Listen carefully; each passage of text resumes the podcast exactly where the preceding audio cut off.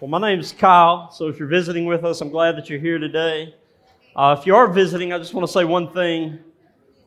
There's a connect card in the seat back in front of you. If you'll grab that at some point during the service and just fill it out, we'd love to know that you're here. Uh, but more than that, uh, we've got a gift for you. And the only way you can get your gift is you fill that out and you turn it in to Miss Kay back here. She's got the worship guides as you came in, and she'll be around the corner there. So uh, just make sure you get that to her. We're glad you're here today. Uh, are you having a good day? Yeah. All right. If you're good, say yeah. yeah. All right. All right. Good. Good. Well, if you have your Bibles, you can go ahead and turn to Colossians chapter 1. Colossians chapter 1. Uh, I want to mention real quick that in a couple of weeks, May 20th, we are, I've been keeping this before you, but we've got some guys who have been going through our, our elder training process and our elder candidate process, I guess, which is a 12 week time of just training and instruction and talking through. And so uh, those guys are Sam Sharp, Corey Cheatham, Seth Penner, and Alan Garrett. All right, and so I, am mentioning their names because I want you to, one, pray for them, please. Please be praying. But in a couple of weeks, we're going to be done with our process. In fact, we, we are done. They're going to take a week and just make sure that the Lord is affirming this in them, confirming this uh, to them. And so, um, but on May 20th, we're going to present them before you guys.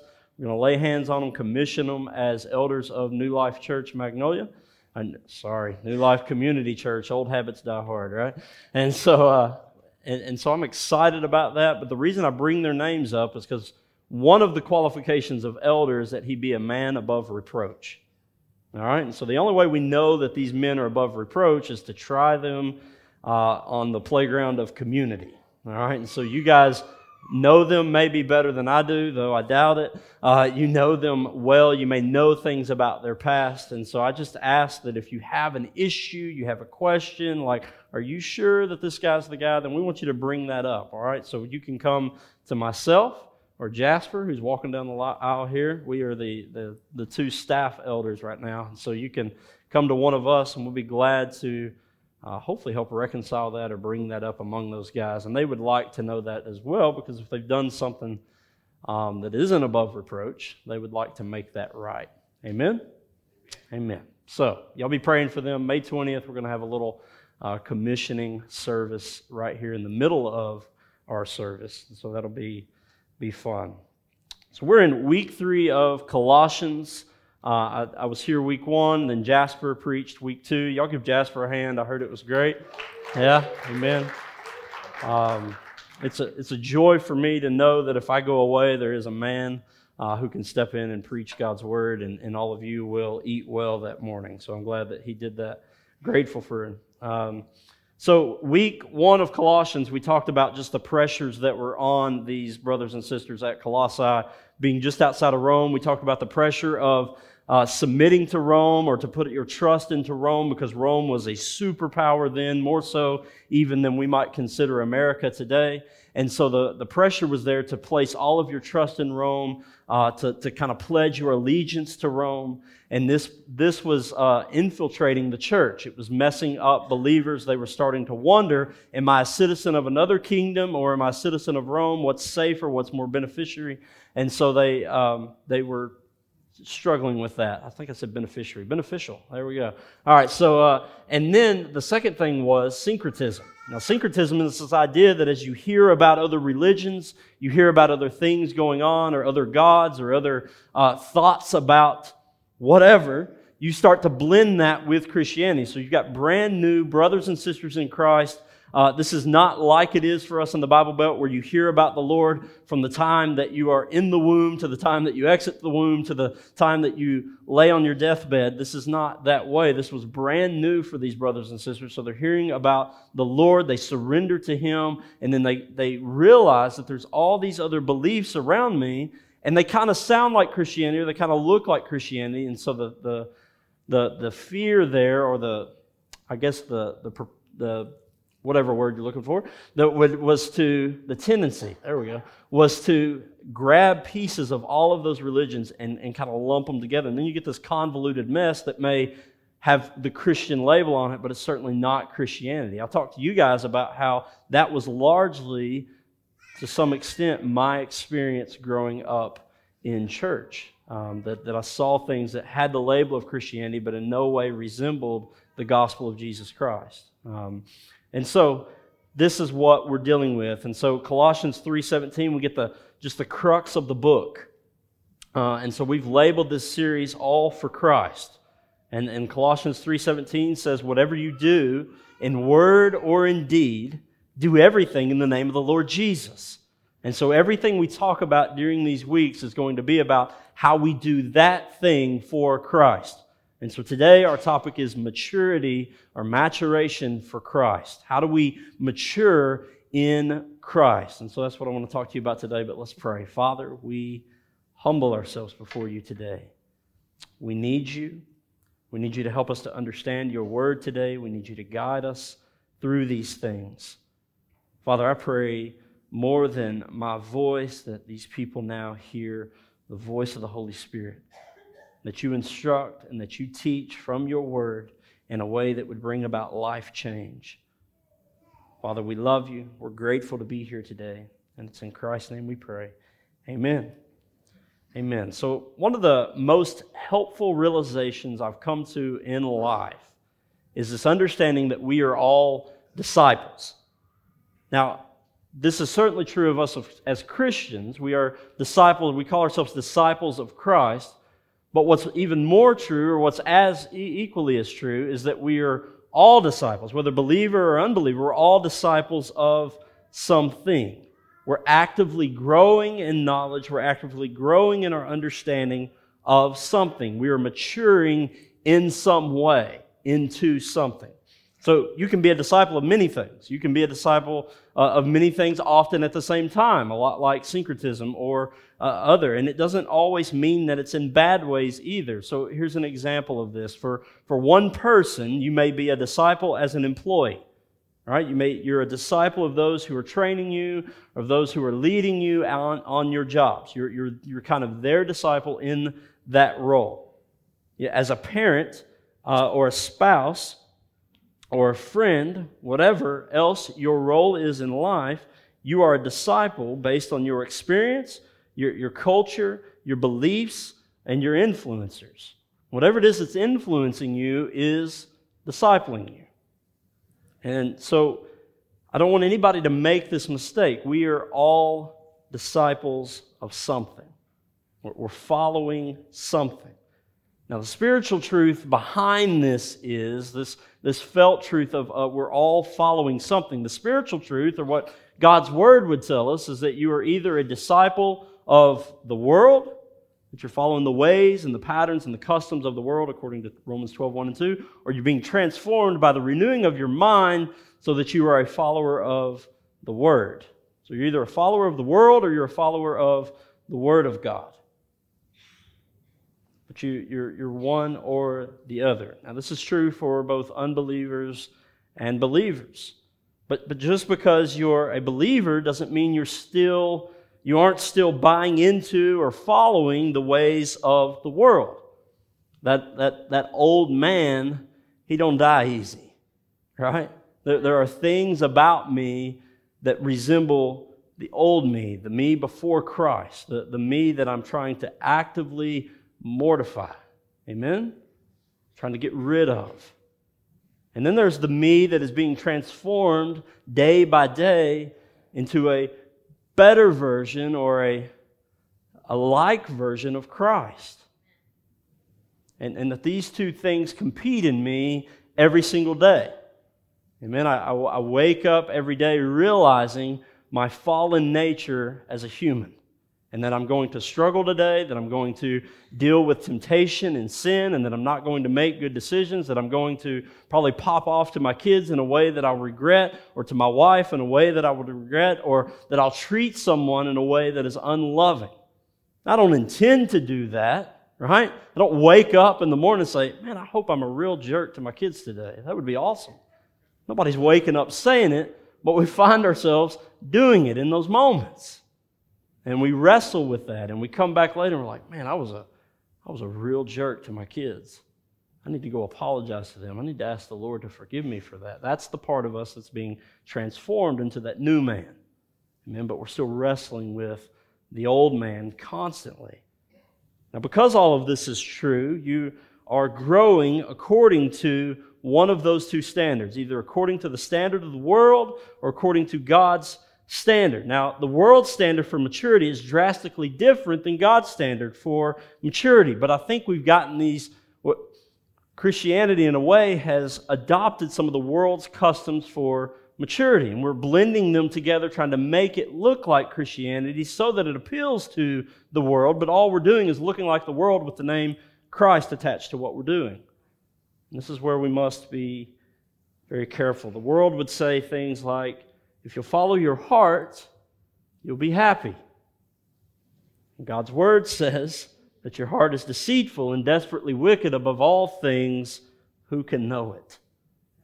The world would say success is measured by your status, how big you are in another person's eyes, how awesome you look. It's measured by maybe your style, or it's measured by your security the, the, the, the, secure frame that you are building for yourself so that one day you can retire and enjoy life on the beach somewhere.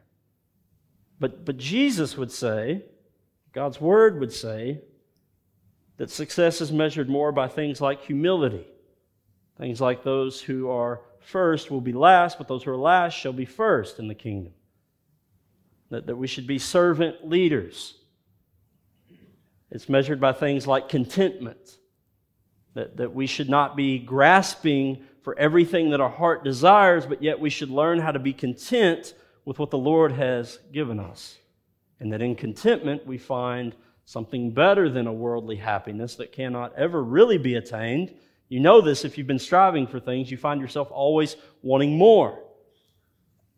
Or it's measured by a thing called trust trusting instead of in myself, I trust in the Lord. That would be God's standard for success.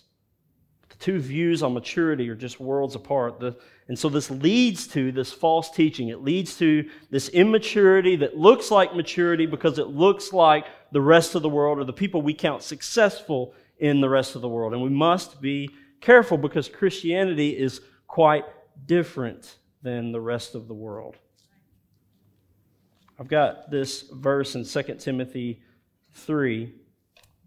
This kind of describes to me a great picture of what our world looks like today. And so I just want to read it to you. It says, But understand this, that in the, the last days there will come times of difficulty. For people will be lovers of self, lovers of money, they'll be proud, arrogant, abusive, disobedient to their parents, ungrateful, unholy, heartless, unappeasable, slanderous, without self control, brutal, not loving good, treacherous, reckless, swollen with conceit, lovers of pleasure rather than lovers of God, having the appearance of godliness but denying its power. Avoid such people. Now, we're not going to get into a debate on the last days this morning because we just don't have time for that, and none of us really knows. But I would argue that that looks a whole lot like the world we live in today. That, that that looks like the heart of humanity that I see on display today and that was most certainly on display even when this was written. Now, those kinds of people are the people trying to disciple us today. They're the ones that we're looking at and we're saying, no, they're, they're successful. They're not treacherous. So, Christian discipleship should look drastically different than that list today, but often it doesn't because we're pursuing what our hearts desire and, and trying to attach Christ to it, trying to force the mold of Christ on that so that people will approve of it, so that we can justify our wrong actions before God. Now, you may not see through it, and people around you may not see through it, but rest assured, God sees through that. And He knows the very intent of our heart, the motive of our heart, things that Jeremiah 17 would say we're, we cannot even be aware of. And so, the, what's the difference then? What's the difference between a worldly discipleship and Christian discipleship? Worldly maturity, Christian maturity. What, what's the difference? It's Christ. Christ at the start of my, my new life. It's Christ in the beginning as I'm being transformed from one degree of glory to the next. And then it's Christ at the end as I am finally transformed from this worldly life to final glorification with the Lord. So, so what does maturity in the believer look like, and how do we promote it among ourselves? This is what Paul is writing about in our text in Colossians today. So if you have it, let's Let's read it. Colossians 1:24.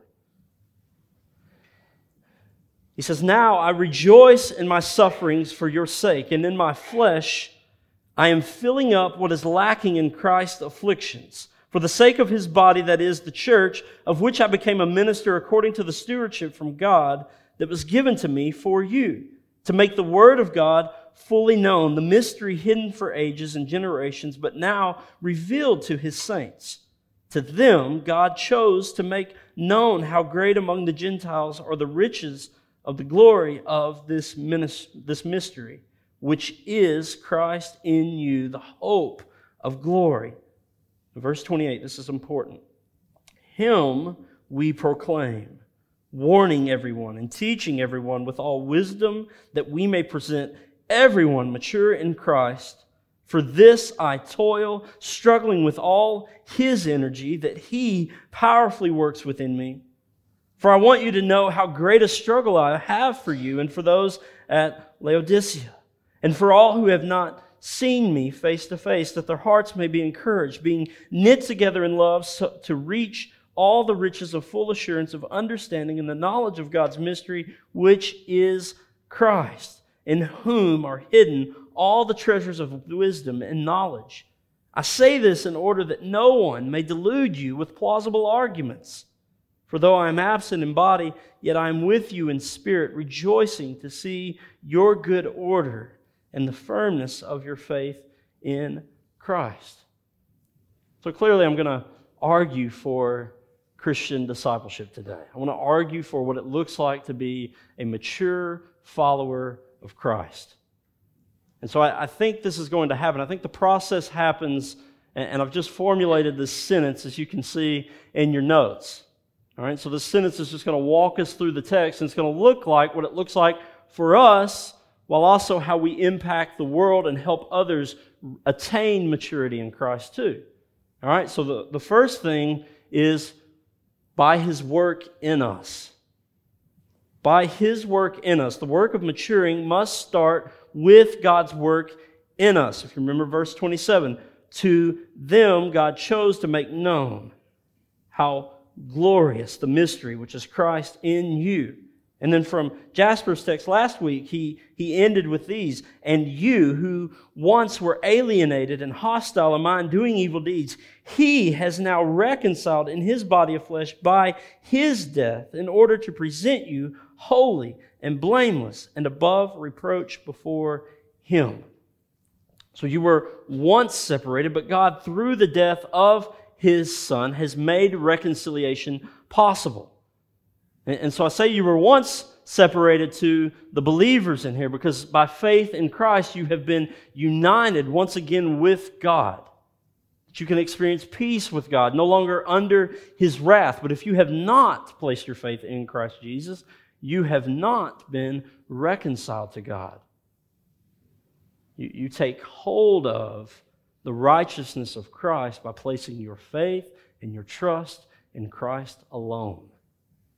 And it's by your faith alone in His finished work that you are justified. Amen?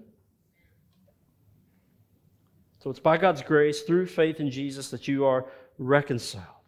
No longer do you have to be an estranged person wandering around looking for a Savior, but now you can be brought into the family as a daughter or as a son of God because of Christ.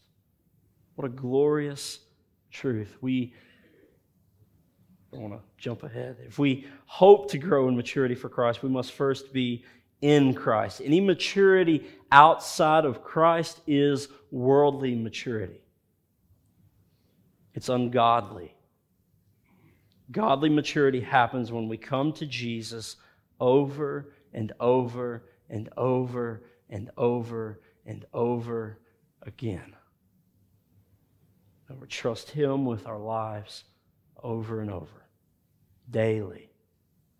I think this is why Jesus said, daily take up your cross and follow me. He, he knows that we need to daily be reminded afresh of the new mercies that are in God. Daily, we need to be reminded of the grace that is sufficient for us in Christ. That daily we need a new power and a new strength to walk in Christ. Daily.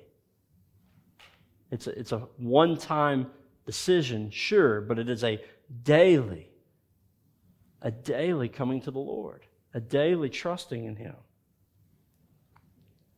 So, by His work in us, that must happen first, we proclaim His gospel. If you're following along, we proclaim His gospel. Paul says, To Him we proclaim all. We, we proclaim Him to all. What a, what a statement. And it's seemingly simple to us as Gentiles a couple of thousand years afterwards. But this was absolutely profound when it was written because originally God was for a people group, He was for the Jews. And so now this is being proclaimed to Gentiles, people who were not Jews, people who were enemies of God. This message is being proclaimed to them. And Paul is reiterating that, that Him we proclaim to all. This isn't a message then for a select few. It's the mystery of God's redemption, and it's been fully revealed to us in Christ Jesus. If you remember from John chapter 1, we see that Jesus was the glory of God revealed for us. This is who Christ is. So Paul says, We preach Christ crucified. And here he's saying, Him we proclaim. So what's the message that we're proclaiming? It's the work of Christ. It's what he's accomplished. So let me tell you how this works. Are you seeking to be at peace with God or in life? Well, then you must go through Christ to obtain peace. Are you trusting in your good works to present those before God one day in heaven? Well, you will be disappointed because only the work of Christ is enough? Are you depressed? Are you defeated? Are you in despair? It is by coming to Christ that you will find joy and peace and hope for your soul. If we hope to grow in maturity for Christ, we must proclaim Him to ourselves over and over. And if we hope to see others transformed, then we must proclaim the work of Christ to them. Now, specifically, as Christians, not only do we proclaim the Bible and the work that God has done there, but we also have first person experience to tell others about what the Lord has done in our life. That He has taken me from the grave and given me a brand new life like we sang about this morning. That He is the God that saves. But not only has He rescued me from spiritual death and brought me into spiritual life, He's given me hope when I was in despair. He's given me joy when I was depressed. There are all sorts of things that we get to tell others about when it comes to the work of God. And 2 Corinthians 5 commissions all of us as ministers of reconciliation. It says that when you received your new life, you were putting away the old things, and that upon taking on that new life, you were given the ministry of reconciliation. Meaning that you were given the job or the task or the joy. I like that word better than job and task. You were given the joy of telling others about the reconciling work of Christ and we get to proclaim that. We get to tell people about that. We get to brag about Him when we're weak. Oh man, how are you such a good father? How do you find the time to pay attention to your wife in that way? How do you how are you such a good friend? Why do you listen so well? Why are you so tenderhearted? Why do you care so much? It's like, oh man, brother, let me tell you about what the Lord's done in my life. You should have known me before. You wouldn't say anything like that about me beforehand. Right? I mean, it's really easy to insert the work of Christ into conversation. And we talk about the things we're passionate about, so don't let me get on you too hard here. But we find it easy to talk about our hobbies. We find it easy to talk about our work. We find it easy to talk about what we're selling this month. But none of that is going to save someone from damnation. None of that is going to pull a soul from the fire of hell. But man, we're passionate about it. And it's okay to be passionate about things that aren't in the Bible. It's okay. I'm not condemning that. I'm just asking do we balance that? Is there salt in our talk? Do we see the salt of the Lord? Do we see the light of the Lord in what we say and in what we do? It's a good diagnostic question to ask ourselves. This is not a preacher beating you over the head. This is not preacher abuse. Amen? Without the proclamation of Christ, you will look like every other moral person on earth. It's Christ who is the difference. It's Christ who is the difference. He's not an add on, He is the difference. So it's by His work that we proclaim His gospel. And man, it's going to be hard work. So we've got to do this by joyfully suffering, joyfully toiling, toiling joyfully struggling. Paul says, I rejoice in my sufferings. I toil. I'm struggling.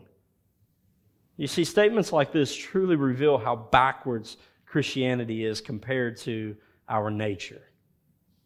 Saying I rejoice in my sufferings is foreign to me.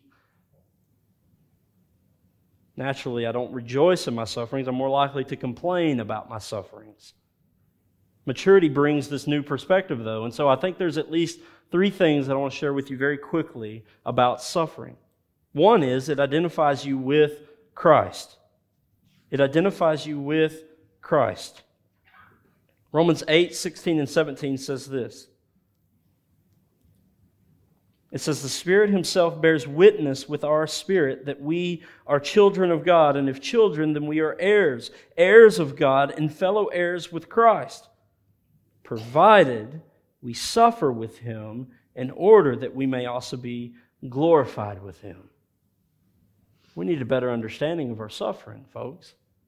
We need to understand that suffering is an opportunity for great joy. We need to understand that the world hated Christ. And if the world hated Christ, how much more will it hate us for talking about Christ? They're going to hate us. We should expect nothing less. This is why Jesus says, expect nothing less. He says, Blessed are you when the world hates you, for they also hated those before you. Rejoice, because your reward is in heaven. This is what Paul meant when he said, I am filling up what is lacking in Christ's afflictions. He is saying that I am being identified with Christ in my affliction because the world didn't get to afflict Christ like they wanted to. They thought they did, and then he rose again. They, lost that battle, and so now the world continues, the enemy continues to use people to afflict the brethren, to afflict faithful brothers and sisters. People who are striving hard to serve the Lord. And so our, our suffering identifies us with Christ. We will suffer. So as James 1 says, rejoice, because it's producing for you endurance. Matthew 16, Jesus leaves us with the words, Take heart, because I have overcome the world. The second thing about suffering is it sanctifies us. Yes, you heard that correctly. It sanctifies us, it helps transform us from one degree of glory to the next. Romans 5 3 through 5 says, Therefore, since we have been justified by faith, sorry, let me skip down. Not only that, but we rejoice in our sufferings knowing that suffering produces endurance, and endurance produces character, and character produces hope, and hope does not put us to shame because God's love has been poured into our hearts through the Holy Spirit who has been given to us. That word suffering there, when Paul says that, he's speaking of various trials, trials of various kinds, all kinds physical, mental, social, or economic adversity. Whatever your trial is, that's what Paul's talking about. That's the suffering he's talking about. And then he says that that suffering gives way or gives birth to endurance. Now, endurance means steadfastness. And it, what he has in mind is especially steadfastness inwardly, inner steadfastness. Sometimes I think we confuse steadfastness with my situation needs to stay the same if I'm going to be steadfast. But Paul's saying that that steadfastness is taking place in here. Your situation may change. You may go through the most hellish time that anyone could imagine. And yet, that suffering is producing in you steadfastness, an ability to remain steadfast right in here in Christ and that you can trust in that. And the reason you can trust in that is because it's going to give way to character. He uses the word character. He means dependable, reliable. He's talking about integrity. So your trial, your suffering, gives way to endurance, which gives way to character. And your character then produces in you hope. Now, this is all we've got to stand on, folks, when we hit suffering. We have the hope of Christ, the hope of a better day, the hope of final redemption. It's an expectation of the glory of God or of God's final redemption. It's knowing that there will one day be no more tears. There will one day be no more pain. There will one day be no more suffering. But until then, I hold on to the joy that is in me, which is Christ my King. And that may be all you have to hold on to. When we count our sufferings, it's good for us to remember a guy like Job, who, in the matter of about 24 hours, lost his family, he lost his wealth. When I say family, I mean his wife, his kids. And he had friends telling him that he needed to just curse God, questioning his faith. And Job remained, he remained eventually, in the end, steadfast. It was the hope of God that kept him. And one of my favorites is found in Corinthians, where Paul writes that that suffering is building for us an eternal weight of glory beyond all comparison. That all these hurts, all these pains, all this sadness and sickness and loss, all of this is building for me an eternal weight of glory with Christ Jesus, of which nothing can compare. There are days where that is my only hope. That in my low times and my depressed times and my times of despair, I only have the King to hold on to. And I know that one day He's going to set it all right. That's hard. I'm grateful for my Savior. I don't know how people suffer without Him. The third thing about suffering is it encourages the saints. I'll just say this. Paul, in verses chapter 2 of Colossians, verse 1 and 2, he said, I want you to know how great a struggle I have for you, that your hearts may be encouraged. You see, suffering allows us to stand together. Suffering allows us to be encouraged by other believers in the middle of our times of suffering. It allows us to encourage other people in their times of suffering. This is why community is so important to your maturity. It's, it's in the suffering of which you will find lifelong brothers and sisters in the Lord. I, am thinking now of a few faces just in here in your story within the last couple of years and how, in the middle of great pain, you have found lifelong brothers and sisters in Christ. Praise God for his faithfulness in that. In that, we get to encourage one another towards Jesus. In that, we get to love one another in a way that's hard for us all. Weeping with someone, rejoicing when there's time to rejoice. So I say, let us joyfully suffer. Let us joyfully toil and struggle for Christ, for our maturity, and for the maturity of others also. So, by his work, we proclaim his gospel by joyfully suffering, toiling, and struggling for the saving and sanctifying of his people. Now, I say saving because justification precedes sanctification. Without a transformed heart, that means justified before the Lord as right with God because of Christ, without that, you will not have a transformed mind, and therefore you will not have a transformed life. Romans 12, 2 says it's by the renewing of your mind that you are transformed. And so justification and sanctification happen through proclaiming Christ.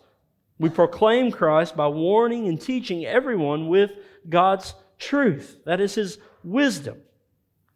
So that they become fully mature, fully mature followers. Now, Paul has described this process of making disciples. But we need to understand that salvation is not the end of our life, it is the beginning. That's why it's called a rebirth. Nicodemus comes to Jesus and he's like, What more would you have me do?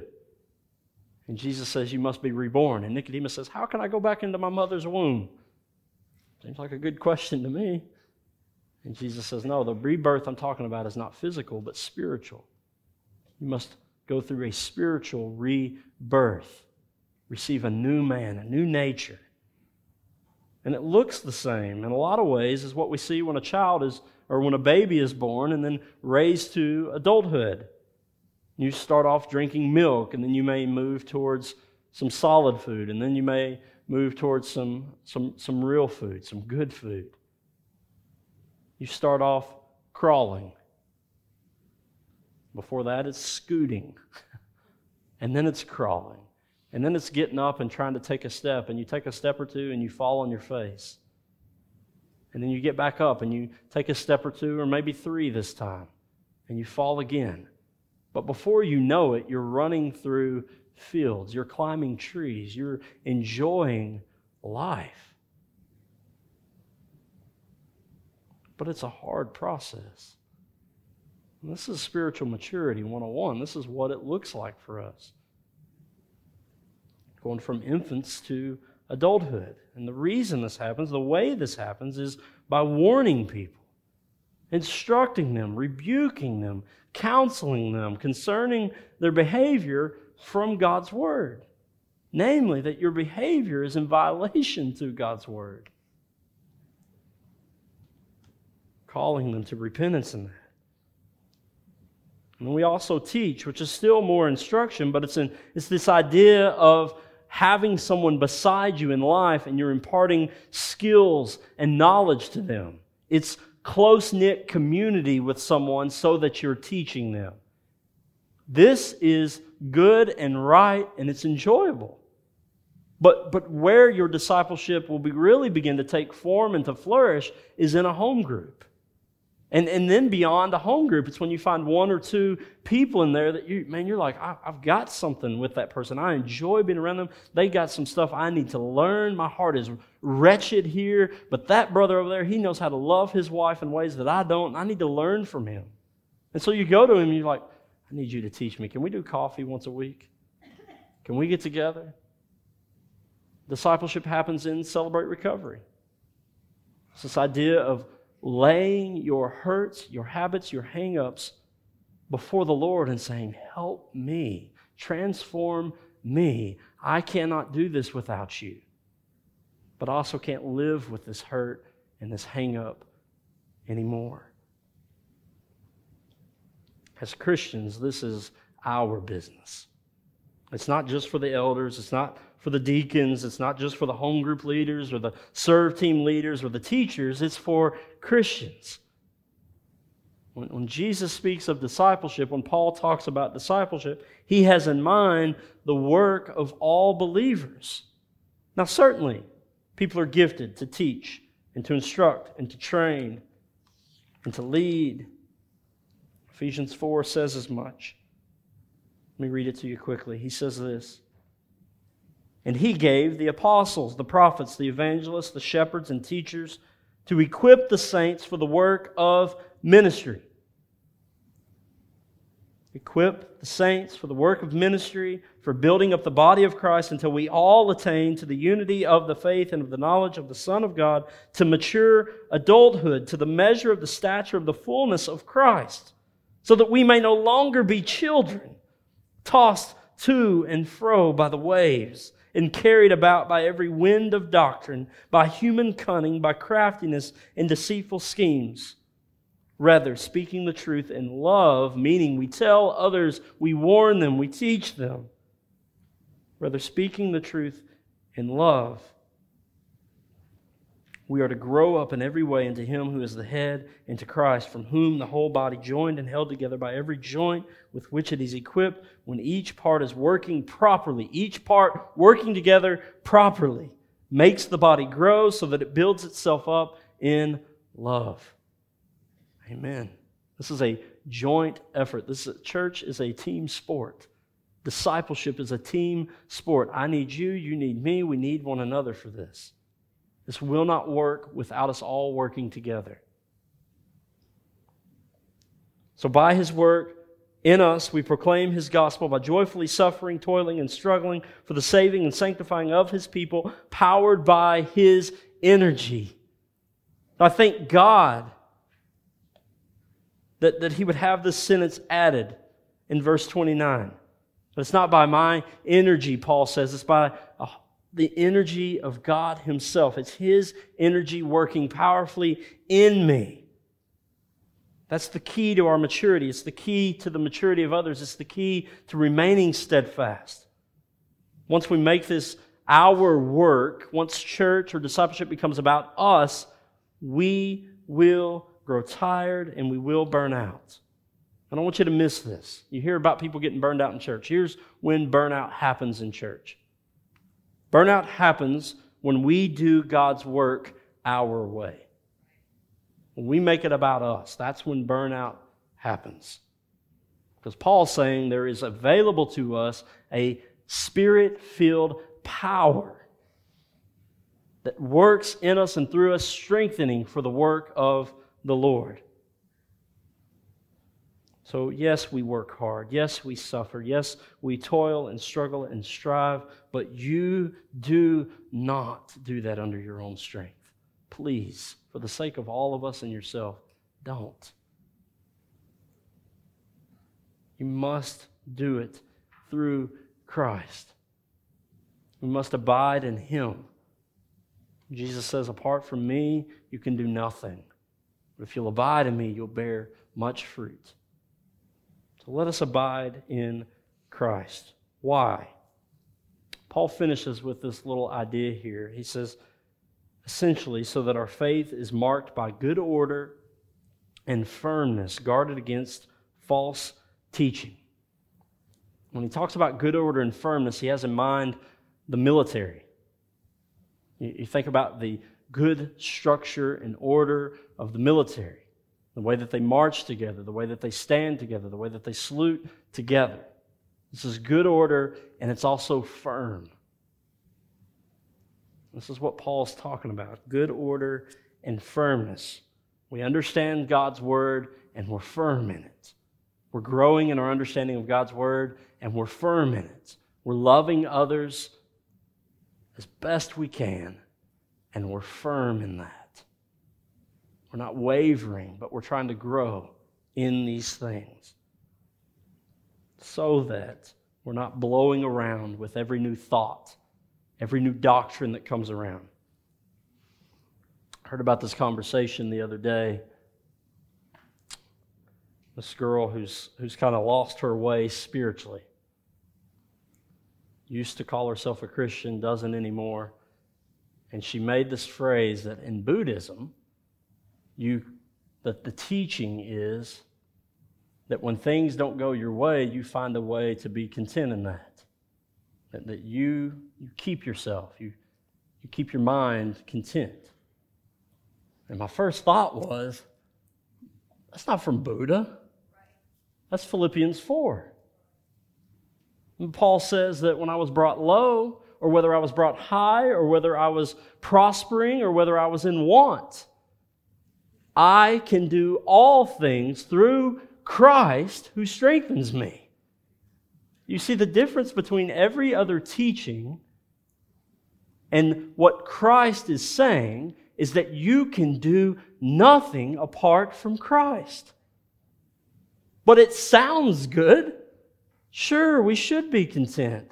But you won't be content apart from Christ. It's impossible. So, let's grow in Christ likeness. Let's be matured. Let's strive for a deeper understanding of who He is so that we can be firm in it. And being firm in it, we learn to love others well. We learn to love God with all that we are. Amen? Would you stand to your feet this morning?